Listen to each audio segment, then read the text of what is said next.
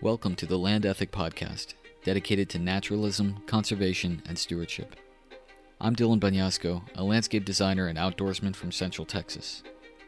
I'm learning from individuals and organizations that are working to improve our relationship with land. Subjects may range from regenerative agriculture to ethical hunting and wildlife management. Please subscribe on your preferred app and follow Land Ethic Podcast on social media for updates, episode releases, and more.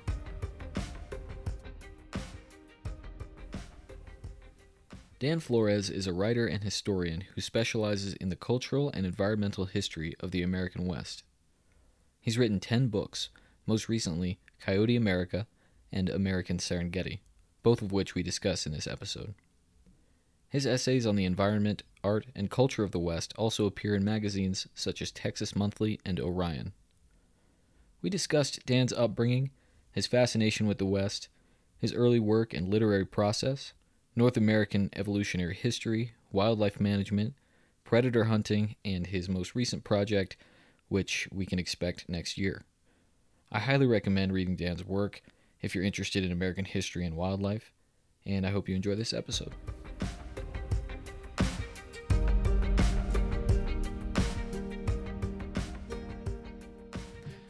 I'm joined by Dan Flores. Dan, how are you? I'm doing well, Dylan. Uh, good to be with you. Yeah, thanks, man. Are, are you in uh, Santa Fe? I am. My place is uh, about 17 miles uh, outside town. I always like living out in the country and having uh, the city to drive into. So Santa Fe is uh, 20 minutes away, but that's just far enough. Beautiful. Yeah, I just visited Santa Fe for the first time this past year during the lockdown, so it was a little bit, you know, maybe not the the usual experience, but it was beautiful. Yeah, it's a very beautiful city. Uh, you know, one of the oldest cities in North America, and uh, has a still has a certain romantic quality to it. it. Seems like a perfect home base to do what you do, which uh, you're you're a wildlife historian, an author, a teacher. Tell me about kind of uh, your your primary interests in academia and, and in writing. Well, I've I've spent most of my career uh, basically writing about um, what one would call the history of the relationship between people and nature, uh, and I've kind of gone at it uh, through a, quite a number of different angles. Uh, I've even done a couple of books that uh, have been on art history uh, because of an interest in landscape and landscape painting and photography and things like that. But primarily the last, oh, seven or eight years or so, maybe the last 10 years, I've been uh, just writing about uh, the relationship that we have with animals of various kinds. I wrote a, an article about uh, bison back in the early 1990s uh, that went into a fancy historical journal, uh, the Journal of American History. And then started expanding the coverage to things like wild horses and uh, wolves and coyotes and uh, so it's just kind of gone on and on. I mean i'm working on a book now that is going to be a big history of the last 15000 years of human wild animal interaction in north america. Uh, kind of a daunting task but i'm learning an awful lot i'll say that yeah, that sounds awesome. I uh, I'm familiar with your latest two books, which I think uh, have gained a lot of popularity. Coyote America and American Serengeti. I've read both of those, but then I was surprised to see how prolific you are. You have like what ten books? I do have ten. Yeah, I mean I've been you know that goes all the way back to 1984. So yeah, uh, that's over quite a span of time. Uh, it takes a a good while to get uh, one of the kinds of books that I write out. So uh, I don't I don't get a book out every other year or anything, but every four or five or six years I manage to get one out usually. Still impressive considering the amount of research.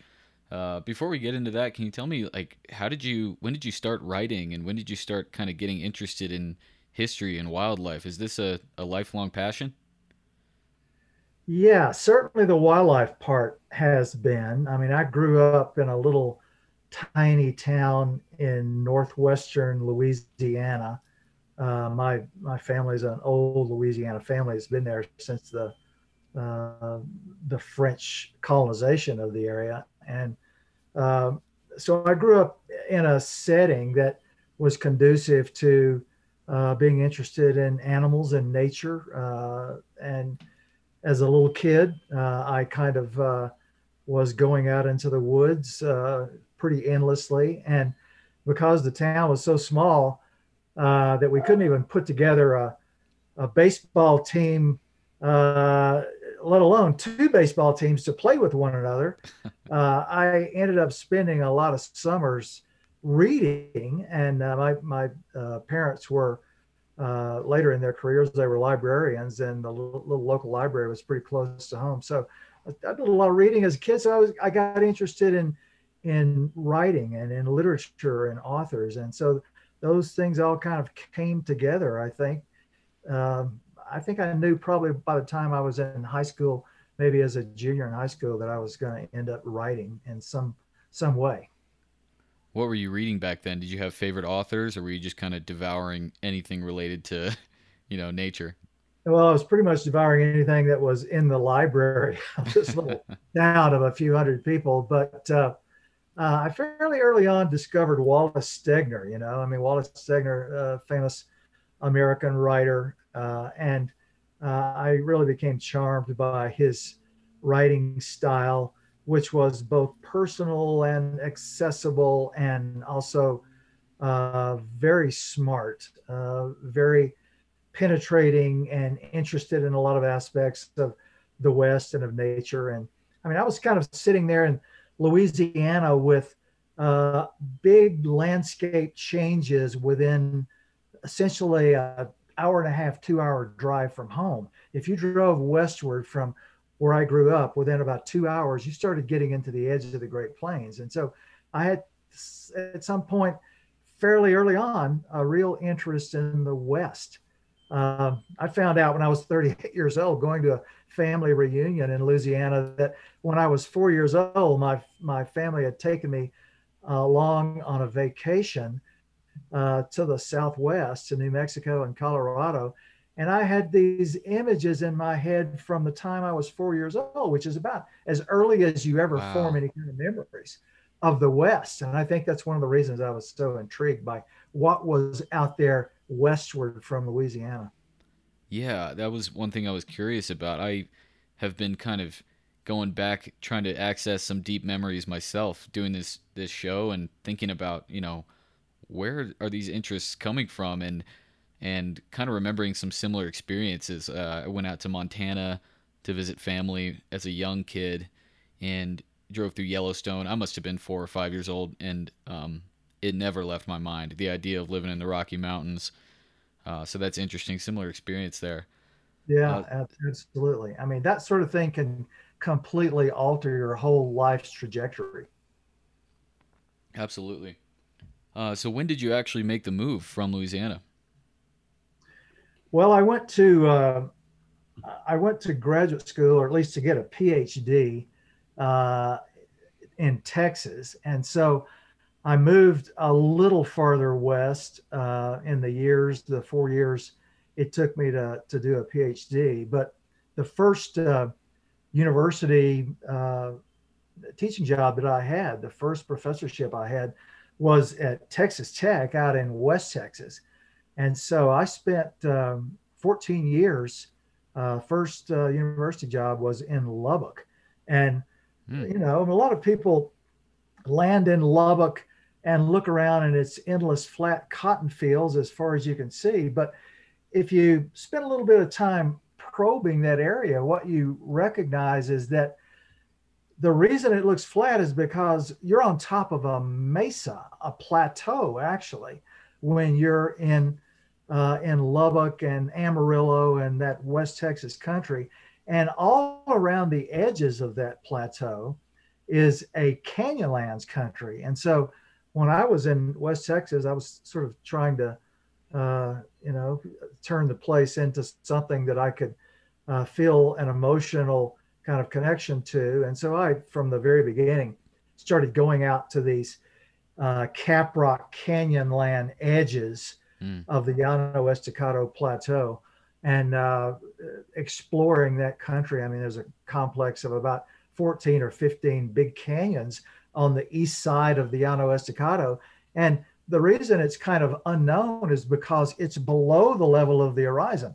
Unlike mountain ranges, like, you know, in Colorado where you are, in New Mexico where I am, the topography stands up above and in sight when you're out on the landscape. But in that country, all the interesting topography was below your line of sight. So you had to go to the edge of this mesa, and suddenly here was all this spectacular canyon country down below. So I, I spent 15, or 14 years in that region and ended up writing a couple of books about my explorations of that that canyonland country out in West Texas. Yeah, it sounds like I need to I need to go back to some of your older stuff. Uh, I'm from Texas, from Central Texas, and have been out to that area, but I didn't get past the uh, the flat cotton field uh, impression. Most, yeah, although most my, people don't. Yeah. yeah. although I will say my family purchases. Uh, my family has a winery in Central Texas and um, purchases a lot of grapes from the High Plains region. It's a pretty good region for growing some grapes out there. Well, it is. Yeah, yeah. Llano Estacado Winery out there is produces some really great uh, Cabernets. Yeah, absolutely. Um, so tell me about like when you set out to start writing books. Was it uh, you know what was that first book like? Because you are not a casual fiction writer. You're an extremely well researched, deep dive kind of guy.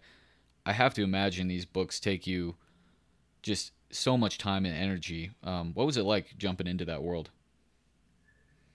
Well, I uh, I had had a, a, a lot of experience as a writer before I wrote uh, Jefferson and Southwestern Exploration, which was my first book uh, back in 1984.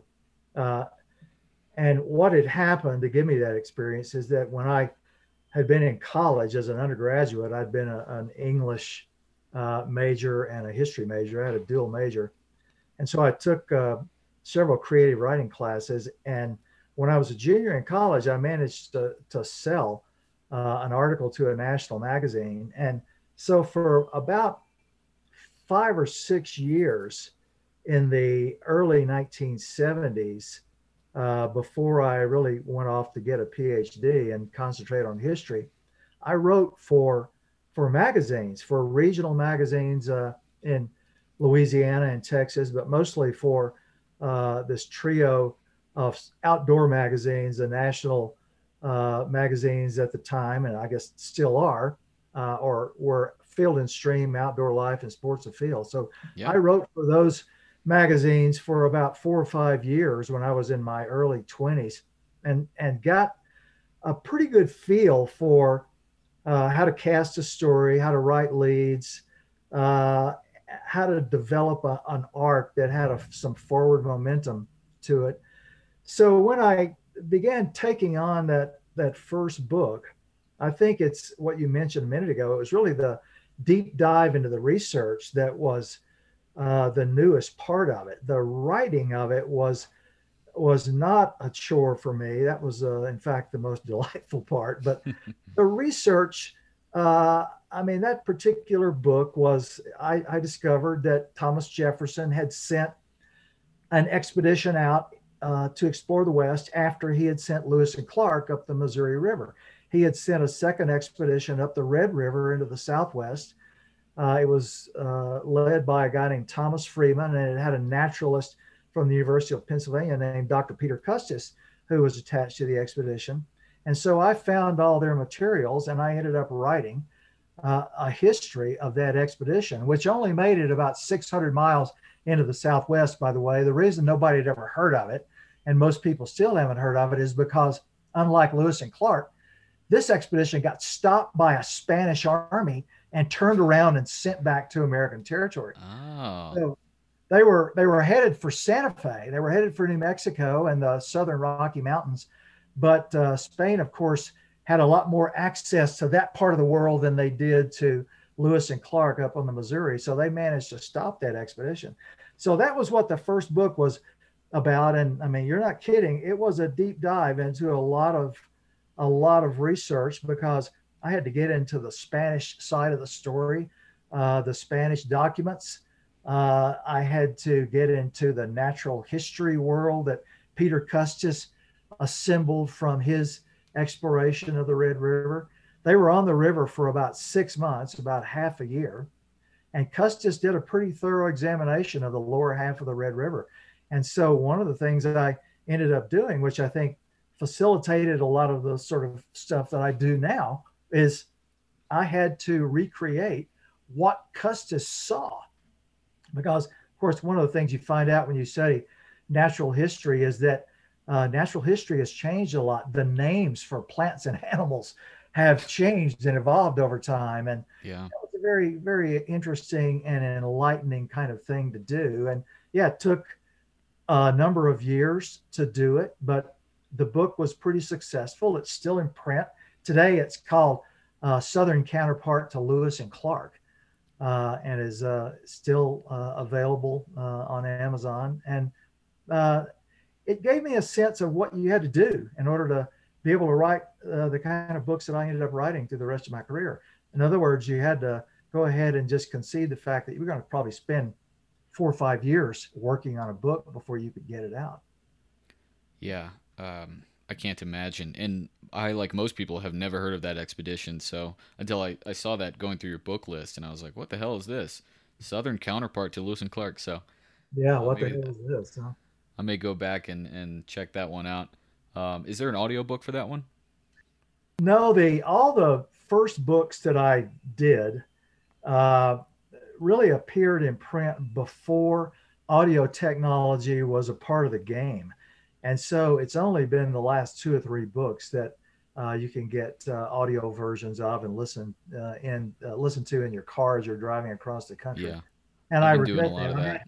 I, I just fielded an email from somebody two or three days ago wanting to know that very thing. Can I get audio books of some of these early ones? And you know, I have to tell them, unfortunately, not. That's all right. Um, well, let's talk about some of your more recent work. Um, American Serengeti. I spoke with Alison Fox a few weeks ago from American Prairie Reserve, and I know that you're you've been involved with them, and they're using a term that is it safe to say that you coined that term, American Serengeti? Uh, yeah, I guess I can take I can take credit. I'll give you credit for it. Yeah, um, I hadn't seen it anywhere else. It just kind of occurred to me when I was working on that book, which originally had a different title, and oh. about. Uh, yeah, a third of the way through writing it, it suddenly occurred to me what I was doing. And I had used that term in an earlier book of mine and had sort of forgotten about it. But it suddenly occurred to me, holy cow, this is actually what I'm what I'm doing. I'm writing about the American Serengeti. Yeah, it's an apt title. I mean, for people who haven't read it, this is a description of what the the Great Plains looked like at the end of the Pleistocene and all this this incredible um, not only ethnographic and, and anthropological findings, but also fossil records of extinct megafauna, uh, you know, extinct bison species, short-faced bears, American cheetahs. These, I mean, it paints a picture of this landscape that really is like the Masai Mara or the Serengeti. It's it's something that most people never would have imagined existed on this continent. Uh, it's really oh, a stunning read. And of course, the you know much of the book is actually about the historical version after the Pleistocene extinctions, and we lose uh, quite a number of those species. Uh, you know, the hunting hyenas and and the American cheetahs and and lions and so forth. I mean, we end up with a version of the American, the historical version of the American Serengeti, is equally fascinating because we have fewer large species, but the ecological richness is still the same. And so one of the results is you end up with bison herds that, as had been the case in the Pleistocene, there may have been 5 million bison. With so many other grazing animals gone, we end up with 25 to 30 million bison. So the ecological richness is, is just sort of matched by the numbers of the remaining species in the historical period pronghorns and bison and grizzlies and you know and then interestingly enough because these were animals that evolved here and we reintroduced them to North America, horses, which went wild and replicated their Pleistocene niche in the 17, 18, and 1900s. let's uh, let's expound upon that. This is one of my favorite stories in evolutionary history. This the, the story of the American uh, horse. So we go back what 50 million years they evolved on this continent. 56 million years ago, horses evolved here. The ancestors of horses. I mean, they were uh, little, very small, three-toed creatures uh, known as Hyracotherium, which uh, Hyraca is a that means rabbit-like. I mean, they're the size of rabbits, but really? they are in the line that produces equus uh, ultimately during the Pliocene.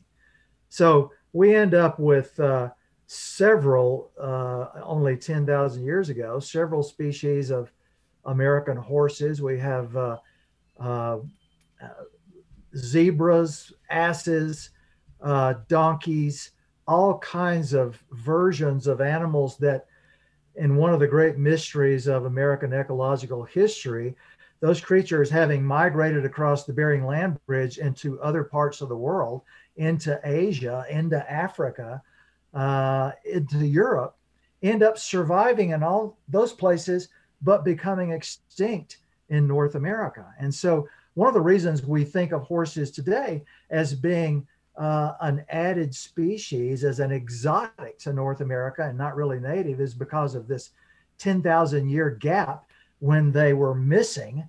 But once we reintroduced them, I mean, because they had evolved here, that's why they so easily uh, went feral and went wild in North America. They were completely pre-adapted to the landscape. Mm. Yeah, that's uh, it's so fascinating, and there is kind of an irony with that. Um, the same thing kind of exists with bison. I was talking to a bison rancher, Taylor Collins. He was telling me when they sell bison meat, they have to put the little triangle on there that says exotic species. Yeah. You know, rather yeah. than a domesticated, which is just, uh, it's just backwards because I mean, what what could be? It's the least exotic thing I can think of to this continent is a bison. Well, it is. You know, although the tr- the I would say what my argument would be is that actually the least exotic thing might be the horse, because we think bison probably only arrived from Asia about four hundred thousand years ago, and horses have been here for fifty million years or more. Wow. Gosh, that's so crazy. I, I didn't know that they evolved from a little three toed rabbit. That's even more cool. um, yeah, rabbit like anyway. Yeah. Yeah. Uh, so American Serengeti, I mean, uh, or I'm sorry, American Prairie Reserve. What's your involvement with them? Are you kind of um, advising them on, on things nowadays, or were you just um, involved more near the beginning? Well, primarily what I have done with American Prairie Reserve is uh, go with them uh, around the country when they do their their donor uh, gatherings and parties uh, in order to speak to potential donors uh, and get people interested in what American Prairie Reserve has done. I mean, I'm very definitely an advocate for American Prairie Reserve. I've gone to their annual meetings at the American Museum of Natural History in New York. Uh, so I've been on the scene for those. I've done talks, in fact, for their board of directors uh, in Manhattan. And um, uh, but as I said, primarily what I've done is to go around the country with their representatives and meet with potential donors and and usually do a talk and a slideshow and and uh, what I in effect am attempting to do with American Prairie Reserve is make people understand the historical context of trying to recreate the American Serengeti in central Montana. And part of that historical context is that when we started creating American national parks, I mean, we didn't create game parks like Africa did. We created parks that were primarily based around scenery. Mm. when you create parks based around scenery, what everybody was interested in were great big mountain ranges and big deep canyons. And so we got Rocky Mountain National Park and we got Yosemite and we got the Grand Canyon and we got Yellowstone and we got Glacier. But where all the animals were in American history was actually out on the Great Plains, out on the American Serengeti. That's where the version of the Serengeti or the Masai Mara existed in North America. And the result of this kind of trajectory then is that we ended up with these scenic national parks that aren't that great for recreating what the natural bestiary of North America was like. Yeah. And so without big national parks on the Great Plains, I mean, we ended up with a couple of them. We got Badlands and Theodore Roosevelt. Uh, we mostly failed in getting big ones farther south. I mean, one of the stories that I talk about in some of my earlier books, like the book on the Llano Estacado, is the National Park Service's attempt in the 1930s to create a million acre national park of the plains in West Texas around that canyon complex, uh, particularly centered on Palo Duro Canyon, oh. with the idea of reintroducing all these animals that had been present in the 19th century. And they ended up, the Park Service didn't really have the money to do it, and they called on private donors the way they had with parks like Great Smoky Mountains and Acadia uh, back east. Yeah. And the people in Texas weren't interested in doing it. They weren't interested in putting up the money to make it happen. So we ended up not getting that Great Plains Park that really would have done what American Prairie Reserve is trying to do now. So, what I often do with these donor parties is I tell them these stories about how we missed out on getting this most fascinating part of North America in terms of animals set aside for large nature preserves or game parks. And that's what American Prairie Reserve is trying to do these days. It's it's really a unique project. I don't really know of a lot of folks around the world who are. Uh, there's a, some similar work going on in the Kazakh steppe and um, some areas in South America that Alison told me about. But uh, for the most part, I don't know of people, private, you know, private donors and you know companies like that. I'm sorry, uh, nonprofits like this amassing. They're trying to amass three and a half million acres. I mean, this is no small feat. Where and I asked Alison this too. Where else do you think this could be applicable? Do you think there's any hope for uh, for the Llano Estacado you know in the future or, or other places in the country that where we might be able to do something similar and create these larger preserves? Well there are attempts to do this on smaller scales in other parts of the great plains and one of those in particular is in colorado.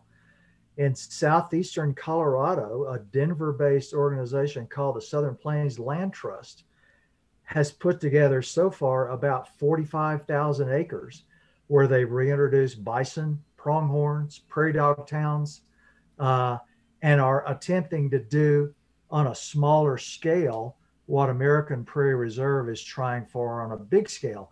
I mean, what what distinguishes American Prairie Reserve, and I think sets it apart a little bit from something like the Southern Plains uh, Land Trust, is that uh, American Prairie Reserve has the idea of doing a complete restoration, and that means the predators too. Yeah. So their idea is once wolves, which are only 200 miles away in the Rocky Mountains in Montana, discover that there is a bison herd and an elk herd and lots of pronghorns out in American Prairie Reserve country in central Montana, that wolves are going to be drawn to the area, and American Prairie Reserve is going to welcome welcome them there. The same thing is true with grizzly bears, which have lately, because grizzly bears were their original range was out on the plains. I mean, that's grizzlies were on the plains primarily because of buffalo, because grizzlies tend to be scavengers, and lots of buffalo were dying because of the huge numbers of animals out there. And grizzlies only retreated to the Rockies really at the end of the 19th century. And now they are every spring, grizzly bears are going 125, 150 miles out onto the Great Plains. And what mm-hmm. American Prairie Reserve hopes will ultimately happen is that they grizzlies too will discover these these uh, ungulates that yeah. American Prairie Reserve is assembling, and they'll become a part of the mix. I have faith that they will. I mean, different predators. I know, you know, adolescent mountain lions, adolescent black bears even will will travel pretty damn far looking for mates, looking for territory. You know, it doesn't seem like a far stretch to think that that some of these predators are going to make their way there pretty quickly and uh, have a field day once they get there. Oh, I, yeah, I absolutely think that's that's what's going to happen. Now, of course, you know the the big question is uh, how the surrounding uh, private landowners who aren't fans of American Prairie Reserve will respond to that. I mean, you yeah. know, people are there are all all sorts of stories in the Montana press about these days about grizzly bears in the spring walking within 50 yards of school children waiting for a school bus to come pick them up and take them to school. And uh, that's got uh, some nerves frayed, as you can imagine. But, yeah. you know, the idea, if you can actually put together three and a half million acres, I mean, that's almost twice the size of Yellowstone. And you can make it contiguous without too many private in holdings that aren't associated with American Prairie Reserve then I think you've got a big enough chunk of land where you can actually have animals like wolves and grizzlies and face fewer conflicts with uh, the larger society outside. I mean, Yellowstone has managed to pull that off. I won't say without any conflicts, but they've certainly managed to pull it off, and they have a healthy grizzly and wolf population these days. Yeah, it, it's an interesting point that you made about the development um, of of national parks in that they're not exactly the most suitable land for people. It's a lot of areas where, you know, Yosemite are incredibly steep terrain, difficult to develop, and they got set aside as as national parks. All the fertile river valley bottoms and places where it was easy to live are you know, those those places didn't get preserved in the same way. So it's exciting to hear about projects like that where you're talking about preserving and setting aside a completely different type of landscape that's not just rugged, steep mountains. Because, like you said, elk, grizzlies, even bighorn sheep were out there on the plains. They absolutely uh, We know them as mountain, you know, mountain dwellers, but uh, they would prefer to be out there and where it's easier, right? Yes, I mean the reason we think of them as mountain dwellers, or you know, if we think of it at all, we just assume, okay, this is where elk and and bighorns and even bison are likely to be, certainly grizzly bears, is because uh, we drove them off the Great Plains in the 1880s, 1890s, early 1900s. I mean, they the remnant animals essentially fled into the mountains because it was the last place you could hide out uh, from encroaching civilization. And of course, the mountains by that time, uh, most of the mountain ranges in the West had already become forest reserves or national forests. Uh, some of them, some regions had become national parks. And so here was the remaining wildlands. While mean, meanwhile, out on the Great Plains, things were being plowed up and cattle were being introduced, barbed wire fences were going in. So that great American Serengeti, I mean, if you know, the way to think about it probably is to imagine the Masai Mara or the Serengeti of East Africa, uh, having people come in with barbed wire fences and ranches and cattle and crops and driving all the elephants and lions uh, into the high country around Lake Victoria or something, uh, and basically running them off the part of the world where they had evolved to. That's essentially what we did. Yeah, one of the one of the things that I've been trying to understand more about lately, and even the the hunting side of it is predator control and predator management and learning a little bit more about the North American model and about what we did, a lot of it through your reading, what we did to extirpate wolves and grizzlies and tried to with coyotes. We'll get into that in a minute. Um, how do you feel like the North American model has failed to address predators and their role in the ecosystem, in their niche in the ecosystem? That's a that's a great question. I, I probably could talk for two hours on it because it's it's sort of one of the the lines that I'm tracking fairly closely in this new book, Wild New World. It's called. Um, well, one of the interesting things, I suppose, to to give us a place to start, is that the first environmental law that old worlders from places like England, France, and Spain ever enacted upon arriving in North America was a bounty on wolves.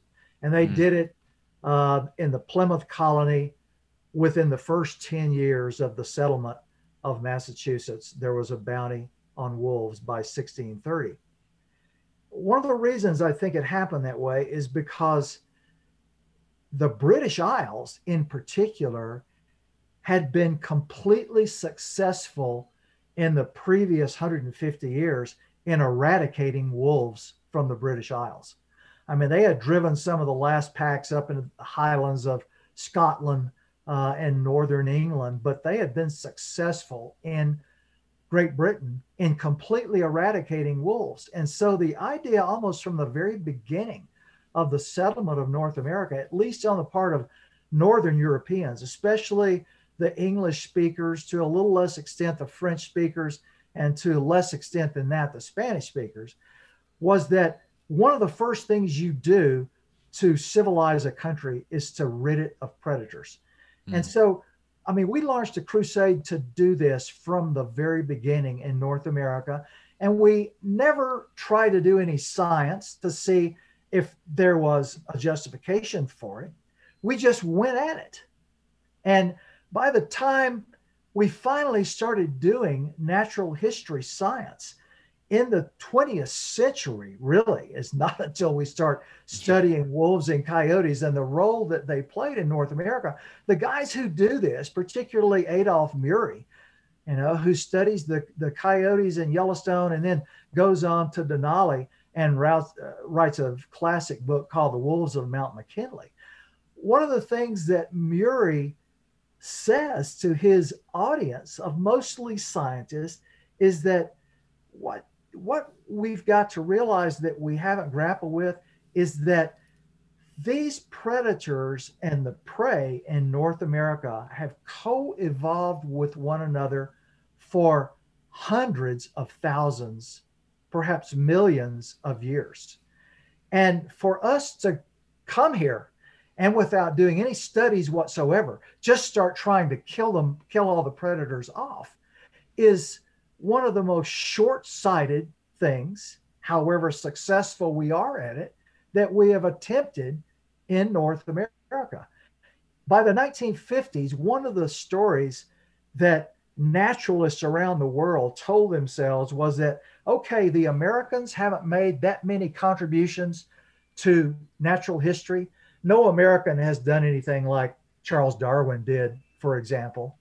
Mm-hmm. But the one thing the Americans are really good at, they are really good at exterminating predators. So if you want to figure out how to exterminate predators in South Africa or in Southern Europe or in India, the Americans are the ones to study because that's been the one thing in natural history they have been the very best at. And of course, we did it primarily with poison. That's how we did it. Yeah. One of my favorite um, things about you know talking about the early early conservationists, and of course this the name of this podcast is uh, an homage to Leopold. Reading Aldo Leopold's work and him, uh, he had an extensive background of predator control in the Southwest, and later on in his life, he started realizing how we had gone wrong and started kind of thinking back to some of those experiences, describing you know killing a he, he said you know back in those days we never had even heard of passing up an opportunity to kill wolves. Yeah. If you saw him it was just you know fire on sight. And um and that's what he did for a long time and then kind of saw the error of, of his ways later in life and realized this may be a little bit more complex than we thought. And you know we've we've gone wrong here. Um you know and of course that was probably not until the 1930s that he was thinking like that. Um in terms of coyotes, let's get into coyotes. So you wrote this entire book, Coyote America, which is really a fascinating profile of this animal that whose fate is kind of inextricably tied to ours, and you lay out all the reasons why. Um, to get into that, could you talk about the coyote, kind of the profile, where it came from, um, and and what makes it so successful on this landscape? In my view, the coyote may be the quintessential North American animal.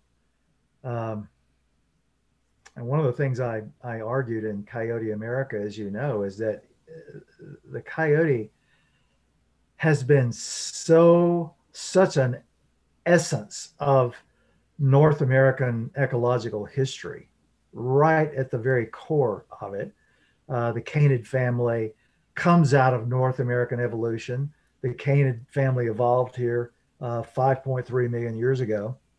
And a lot of the canids, like gray wolves, for example, ended up leaving North America, spending a couple of million years or more uh, in Asia, in Europe, across the northern hemisphere, and then returned to North America. But coyotes were out of a clade of North American animals that never left. They have remained here for more than 5 million years.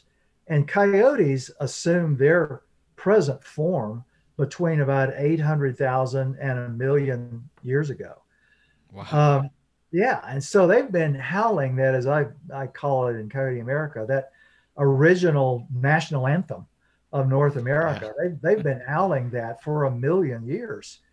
Uh, next time you hear coyotes howl, just just think of that. This is a million year old song that these animals, long before we were ever here, long before humans uh, were anywhere close to getting to North America, coyotes have been singing that song. So they they become this kind of quintessential animal that when humans finally get here 15,000 years ago, coyotes basically greet them at the door. Uh, as mm. humans began pouring across the Bering Land Bridge into North America, I mean, they arrive at the time of the Pleistocene uh, efflorescence with all these dramatic and charismatic animals. And it says something to me that out of all these creatures, the one that that native people select to be their avatar figure in the oldest literature in North American history is the coyote in these ancient coyote tales of the Western American native peoples. They've been telling those tales for 10,000 years because yeah. they saw something so consonant uh, in that particular animal. Over wolves. They chose coyotes over wolves for this. They chose, yeah, they did. Charismatic. Indeed. Yeah. Yeah. Chose them over wolves, chose them over bison, chose them over eagles, over bears. It's the the coyote that they decide they're going to make this avatar stand-in figure for human beings. And so the way I I sort of tell this story in Coyote America, what they what native people basically do is that they make coyote into coyote with a capital C into this semi-deity figure where he becomes in their stories responsible for creating the topography of North America, for making the rivers flow the way they flow, for giving people language, giving them fire, teaching them about sex. I mean, he's the deity who does it all and who is on the scene. So he's engaging with them. I mean, it's not some deity up in the sky that you have difficulty ever managing to see or converse with. Coyote is right there amongst everybody. And he he does this very interesting thing that makes the coyote if there if it's actually a religion i'm not sure it's a religion but it's certainly a cosmological way of seeing the world with coyote as the explainer of it. What these stories tend to do is that they're all about helping human beings understand human nature and so coyote instead of being this perfect deity to which everybody is supposed to aspire becoming he's a kind of deity who conveys all of our traits, good and bad. He's not only benevolent and wise, but he's also lustful and he's a glutton and he yeah. he makes all kinds of ridiculous mistakes and they say that he you know he told the first lie and he he stole fire from the gods and he uh yeah it's such a cool reflection of some we must have seen something about coyotes that reminded us of ourselves and, and our follies. Indeed. I mean, that's really, uh, you know, people talk about coyotes uh, stories being trickster stories. what I've often told people uh, in in talks I've done about Coyote America is that what you have to understand about these coyote stories is that the trick is not the important thing about the stories. The important thing about the stories is why the trick works. And the reason the trick works in every instance is because of the fallibilities of human nature. I mean, the tricks work over and over again because we're jealous or we're gluttonous or we're lustful or, uh, you know, yeah. whatever trait uh, the coyote story happens to be illuminating. And so, I mean, that's the role that this animal plays for 10,000 years. And then Western Europeans arrive, no experience with coyotes because coyotes aren't in Europe, but the coyote looks enough like a wolf. In fact, Lewis and Clark called them prairie wolves, that we immediately translated our hatred for wolves into a hatred for coyotes. So, once again, without ever doing any kind of scientific research into the role that coyotes play in the world, we just decided that the best thing to do was to exterminate them. And so we launched a century long effort to actually wipe those animals out, which uh, in one of the unusual developments of American environmental history, usually when we're set our minds to wipe something out, we're able to do it very quickly. The coyotes took everything we could give them and took over the very ground we were standing on by spreading out of the West all over the rest of America. Yeah, that's, I think, what anyone who reads Coyote America will start to think back on times when they, on their, their life experience with coyotes. I grew up in Central Texas. They were around. You know, you mostly heard them. You heard them more often than you saw them. Sure. And then I started um, hunting, and I, I saw them hunting a few times. Maybe accidentally called them in with a bad turkey call or or whatever. They came running. Um, and something about them, I, I've had a bunch of open shots on a coyote, and the in the conventional wisdom sometimes for hunters, at least uh, that I've heard, is you know you shoot a coyote when you on sight. You know, try to. It's bad for agriculture, whatever. Uh, I, I've never been able to do it. I love dogs, mostly that's why. But uh, they're just so clever and, and beautiful. I just never could take a shot on one. Never had any interest. I knew I wasn't going to eat it. Um, but but then you know you start thinking about times when you lived in a suburban area and you saw one crossing the street, or you lived in an urban area and you saw one walking down the road. And and reading your book, you really realize that they're all around us in every major city. You say in Chicago, in New York, they're everywhere, and yeah. they kind of followed, or they they did the opposite. As we spread west, they were able to spread east all the way to the east coast and and south into South America. I mean, what is it about their uh, their traits and their you know their ability to adapt that that has made them so successful with our expanding population? Well, I think there are a couple of things. Uh, you know, as you, probably remember from the book, um, coyotes are one of the few animals we think maybe only about 19 of them around the world. Humans happen to be uh, one of that uh, group of 19 that are known as fission fusion animals.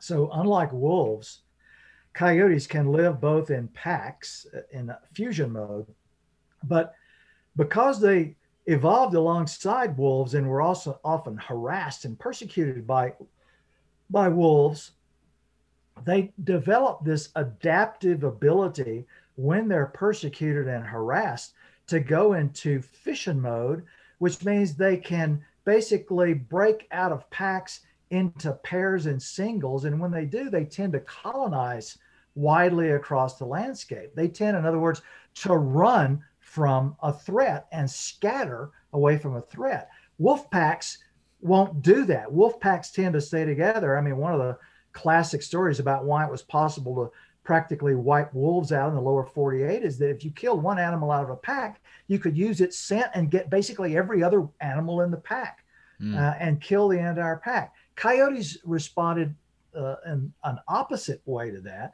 they would go into fission mode and and scatter and colonize into new places and so it enabled them to really succeed at surviving harassment what scientists finally realized by the 1950s after we had spent about four or five decades attempting to poison coyotes into oblivion and not being successful at, it was that you could kill 70% of a coyote population in any given area year after year after year after year without reducing their population.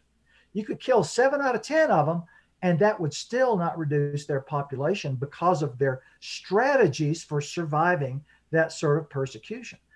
So that was one element. The other element is that for 10,000 years, maybe 15,000 years, they've been living among us because their major prey happens to be rats and mice. And human dwellings generate large numbers of rats and mice. So, coyotes long ago developed the ability to live around human beings and among us. So, when we started basically calling on dog catchers in the 19th century to capture stray dogs in cities and put them in dog pounds. And we removed dogs from inner cities. Coyotes waltzed right into the abandoned niche and became urban animals in America. They probably did it first in LA, places like Denver. They must have done it fairly early by the 1880s, 1890s. I mean, in Chicago today, the guy who studies coyotes, the urban coyotes in Chicago, argues that everybody who goes to sleep in Chicago these days, every time you lay your head down on a pillow at night, everyone in Chicago is sleeping within a half a mile of a coyote. I mean, and that's when in a city of millions of people.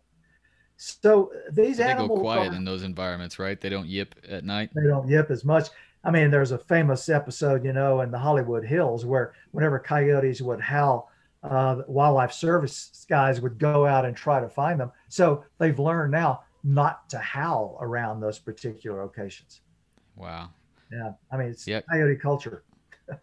you know, it, I, there are some similarities in my mind to feral hogs, which we, you know, being from Texas, I think about hogs a lot and uh, just the, the kind of being an R species, right? Meaning, uh, and correct me if I'm wrong on this, meaning R species, they, they put a low amount of, um, they reproduce at a high rate uh, with a low amount of energy into each offspring versus a K species like humans or, or um, you know, a large mammal, an elephant that has a long gestational period and puts a ton of biological energy into each offspring. No, uh, you're saying that exactly right. Okay, good. um, and and it just seems like sometimes attempts to uh, extirpate hogs as well are maybe equally futile when we're sitting there setting them up with a corn feeder and then shooting them as they come. Well, the ones that survive, uh, you know, I've seen sows that are one year old and have already had 10, you know, a litter of 10. Um, and they just under pressure like that, they seem to just increase their their litter sizes and the frequency with which they breed. And um, I don't know. I don't know what we're gonna do, but hopefully, you know, people can gain some insight on how to manage hogs from learning about what you told us about coyotes. Yeah, maybe so. I mean, you know, I, I will draw a distinction. I mean, hogs are obviously uh, an adventive species. They're a true exotic. Coyotes are a true native.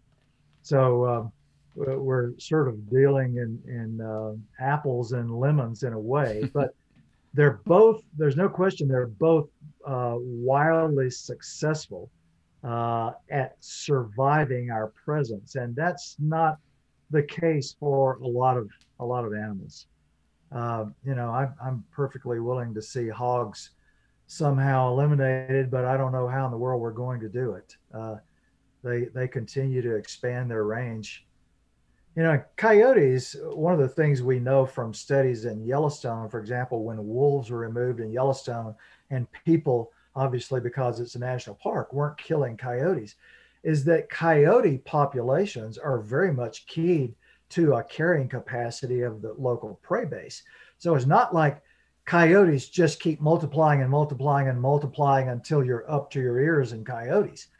If you don't harass them, so that they're trying to rebuild their populations and simply leave them alone their numbers rise to a carry capacity level and then they don't they don't rise beyond that i'm not sure i see that in in uh, the expansion of european hogs I yeah. mean, they seem to be on a perpetual growth curve everywhere you find them. Yeah, you might be right about that. Um, I don't know. It's an ever ever changing problem. Um, so Project Coyote. This is something I came across uh, in my research. What's your involvement with Project Coyote, and, and what is it? Project Coyote is a, uh, another nonprofit organization. This one is uh, based in uh, in California in the Bay Area.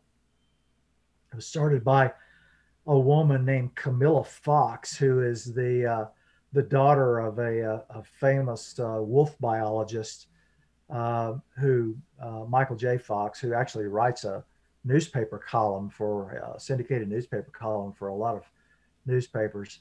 Uh, Camilla is uh, she was raised with with pet wolves, which her dad had, and um, when she when she got her her master's degree she decided that her life's calling was going to be trying to protect canids of various kinds. I mean, Project Coyote is involved in uh, in wolf issues too, uh, and in fact, most predators. I mean, they they work with cats, uh, cougars, uh, bobcats, lynx, but coyotes are kind of the uh, Camilla's first love.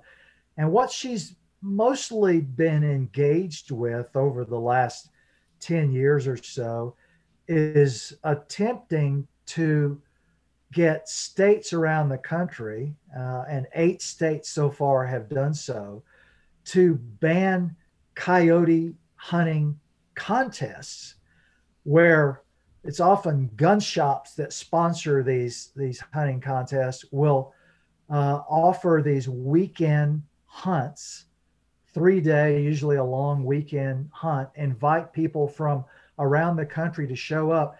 And the hunts take place uh, in the context of prizes and bets so yeah. that the people who kill the greatest number of coyotes, the largest coyote, the smallest coyote, uh, all sorts of angles on this over a three day hunt are given prizes often cash prizes for going out and killing as many animals as they can. And of course, the end result of that is that they just throw them all away, uh, shoot a few pictures uh, with themselves gathered around with 20, 30, 40, sometimes 100 plus coyotes.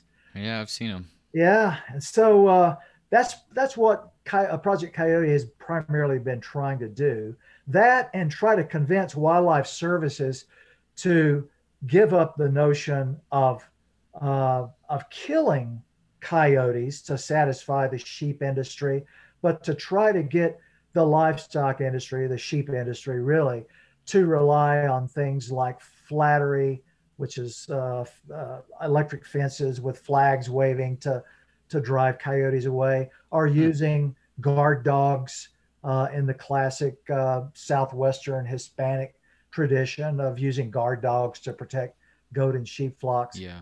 And so they're trying to trying to get wildlife services, which still kills 80,000 coyotes a year. It's a federal wow. agency on behalf of the American sheep industry to try to use non-lethal control methods. So, I mean, my engagement with Project Coyote has been something like what I've done with American Prairie Reserve. I've I've largely uh, done I've done internet spots for them uh, to help them raise money. Uh, I've gone around and, and spoken on behalf of the organization uh, from time to time. Um, it's uh, I mean I'm primarily a writer, so I spend my time mostly working on books and articles. But uh, when I have a chance to help out Camilla and the folks at Project Coyote, I'm certainly willing to do so. And um, uh, just as with American Prairie Reserve, whenever I can help out, I try to I try to do that. Yeah, that's awesome. I, you know, one of the reasons I love learning about more of these First Nations stories and traditions about animals is they they describe animals and think about them as our relatives, and I think conceiving you know that type of cosmology which is what I think I argue Leopold was trying to to argue for as well, is that we're part of a, the biotic community, and that these are our relatives. We're not apart from this um, this system. I think that that leads to a a much more um, empathetic approach to wildlife management, if you want to call it that. You know, some of the behavior associated with those predator killing contests or with the hog eradication, um, it's really perturbing to to see the way that people treat these animals after their death. That would be completely taboo to stage these animals uh, in in a position and take a picture of them. That would be absolutely unacceptable based on your book to do to a coyote. You're not even allowed to to look at a coyote after it's dead in, in certain traditions, right? You know, you've got to do a, a ceremony to cleanse yourself, lest the spirit of the coyote see you disrespecting its body. And uh, I think you know maybe regaining some of our mysticism around our, our animal relatives would help us uh, treat them a little bit better. I've been trying to uh, figure out with uh, the book I'm working on, Wild New World, when humans began to distinguish themselves from the rest of the animal world. Because I mean, yeah. if you take take Charles Darwin seriously, I mean, uh, we're another animal. We're right out of the evolutionary stream, and uh, to be sure, we can do some very interesting things that a lot of other animals can't. But one of the reasons for that is that uh, it's hard to find any other animal that's 7 billion strong on the planet. And we have been doing for uh, at least uh, 200,000 years the same thing that many other animals do in terms of handing culture down. It's just we've been able to do it much more effectively because there are so many millions of us and because we have things like language and the internet to pass culture down from generation to generation. It's intrigued me that we're doing all this with exactly the same brains that people were leaving Africa and going around the world with 100 100,000 years ago, 50,000 years ago. We've got exactly the same size brains. Our brains are no bigger. We're no smarter. We just have thousands of generations of knowledge that we've handed down from one generation to the next to be able to create a world that seems to us to set us apart from everything else. And so I've been interested in, in the work I'm doing on this book to try to figure out exactly when we we make this step because Going back to Neanderthals, the people who immediately precede us, it doesn't appear that they were making that distinction. They seem to assume that humans and other animals were exactly the same. So it's something that's happened since the evolution of Homo sapiens, our modern species, uh, that set us on this track to thinking we're exceptional, we're different than they are. And as you said a few minutes ago, I mean, one of the the great admirable things about a lot of indigenous peoples and native cultures is that they preserve this idea of kinship between humans and other animals. And when you think of other animals as kin, then you treat them with a lot more respect. Yeah. You know, the first thing that sticks out is kind of thinking back to Abrahamic traditions and and the Old Testament saying, you know, um, essentially saying, "Here you go. You have dominion over this earth." God saying to you know people, um, "Be fertile, multiply, and you know manage this manage this place that I've created for me." And I don't know when that began. If that you know began long before um, those stories arose, but uh, I'll be interested to to read your book. What else can you tell me about this book, and when is it coming out? Uh, the book is called uh, Wild New World uh, America's Animals Confront Humanity is the subtitle. So um, that subtitle, I hope, conveys the fact that the book's focus is on America, on North America, but specifically the part of North America that became the United States.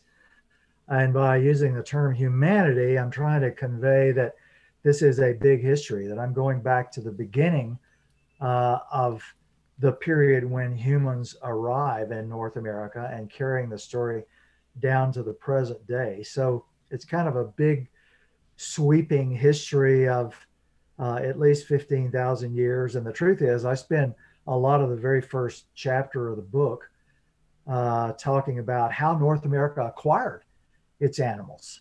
I mean, we acquired uh, in the wake of the, uh, the extinction of the dinosaurs and the evolution of mammals. So, in other words, the last 66 million years of history, that's when North America acquired the distinctive creatures that human beings would find here when we finally got to North America. Last big continent on Earth that humans get to is North America and South America. And so uh, I spent a lot of time trying to describe how mammoths and bison uh, and ivory-billed woodpeckers and Carolina parakeets and passenger pigeons and all the other classic American creatures got to North America. Uh, and that process, of course, was either that they evolved here or that they migrated here from somewhere else. And then I bring humans into the story, and uh, and the the pace uh, takes off from that down to the present. So it's a, a pretty big sweeping book that covers a lot of time and a lot of interactions with a lot of a lot of different animals. Um, it's pretty close to done. Uh, I'll finish it uh, by uh, sometime early this fall. Uh, it's uh, my agency uh, sold it a couple of years ago to a New York press called W.W. Norton, and Norton has it on their fall list for 2022. So Wild New World um, presumably will be out uh, certainly by October or November of next year. Okay, great. Yeah, I look forward to it. Be, uh, between now and then, I think I'll go back and and read your earlier work. Um, at least that that expedition story. That sounds fascinating. Um, yeah. And if you're from Texas, you probably should take a look at Caprock Canyonlands because, uh, especially if you're from Texas and you have the idea that West Texas is just flat cotton fields. Yeah. Yeah. Yeah, that sounds. All great. you have to do actually is pick up that book and flip through it because it's got a lot of photography in it of that country. And uh, I, I had the fun. I wrote for a few articles about it, uh, about that country for Texas Parks and Wildlife and Texas Monthly back before I left Texas and moved to the University of Montana and had the fun of having people write Texas Monthly magazine and say, I don't believe this story. Those photographs are not of West Texas. Those photographs were shot somewhere else. Ha. yeah, it's kind of someone described to me. I haven't been yet, but driving up on, um, I think it was Moab or Arches, they were just saying, like, where's the park? It's not here until you get right to the edge of the canyon and you're like, oh my god, it just opens up. So I could definitely see, you know, not really understanding the the complexity or the topography of that landscape. I certainly have not experienced that. I even being from Texas, um, I haven't been out to Palo, Palo Duro or or some of those areas. So, well, you know, uh, but all, it's on my list. Those, all those rivers that flow across Texas, they don't have their except for the Rio Grande, they don't have their origins in the Rocky Mountains. They all come off the high plains, the Llano Estacado Plateau. And as they come off the Llano Estacado, the Colorado, the Brazos, the Red, they all cut big canyons through the escarpment of that mesa. Man, that's awesome. I, I mean, we touched on it a little bit earlier, but your research, uh, where the hell do you start with this stuff, man? You're you're digging back into the fossil record, the geological history. I mean, how do you? What's your methodology? Uh, well, I, I'll I'll say this uh, I always go, I always have a lot of questions when I'm working on a, on a book. And in order to answer the questions that I have, I always try to go to what I, I believe is the best field of study to answer the question. So if you're trying to figure out something about what animals were in North America during the Pleistocene, you go to the books on paleontology. If you're trying to figure out how people lived 10,000 years ago in, you know, in West Texas, you go to the archaeologist.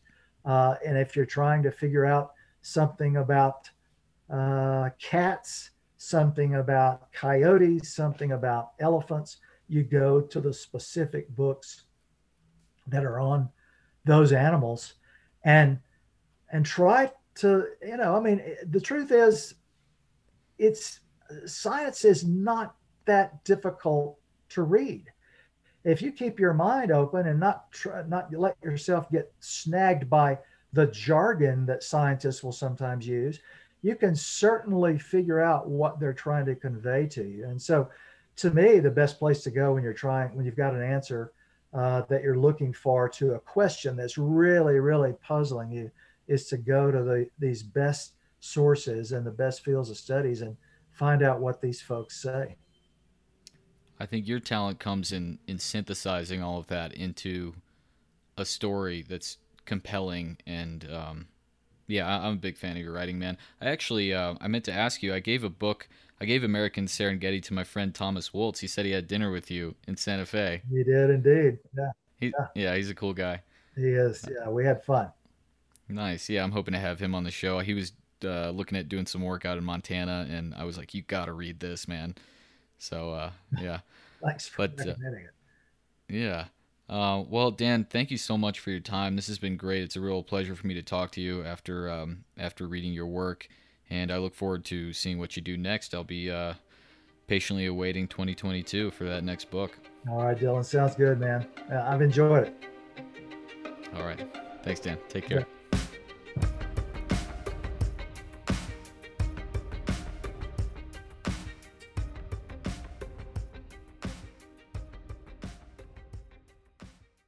Coyote creates human beings.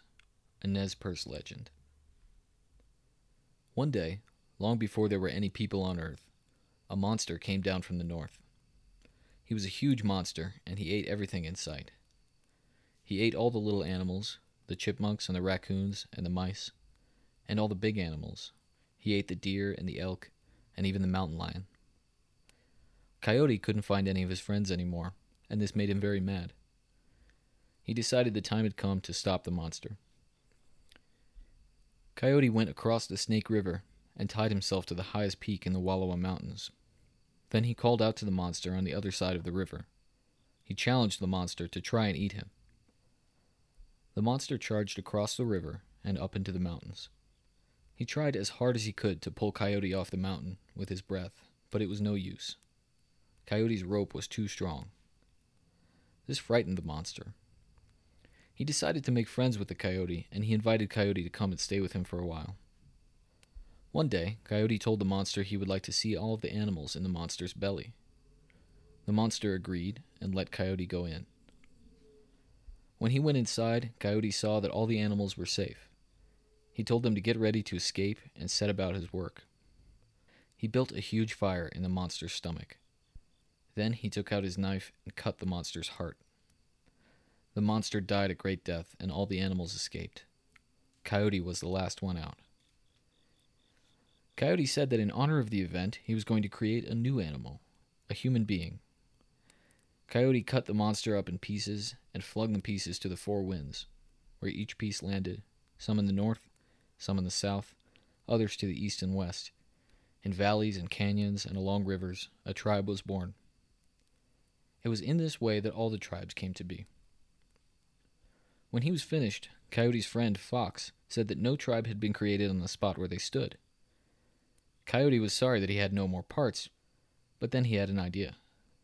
He washed the blood from his hands with water and sprinkled the drops on the ground. Coyote said, Here on this ground I will make the Nez Perce. They will be few in number, but they will be strong and pure. And this is how man came to be.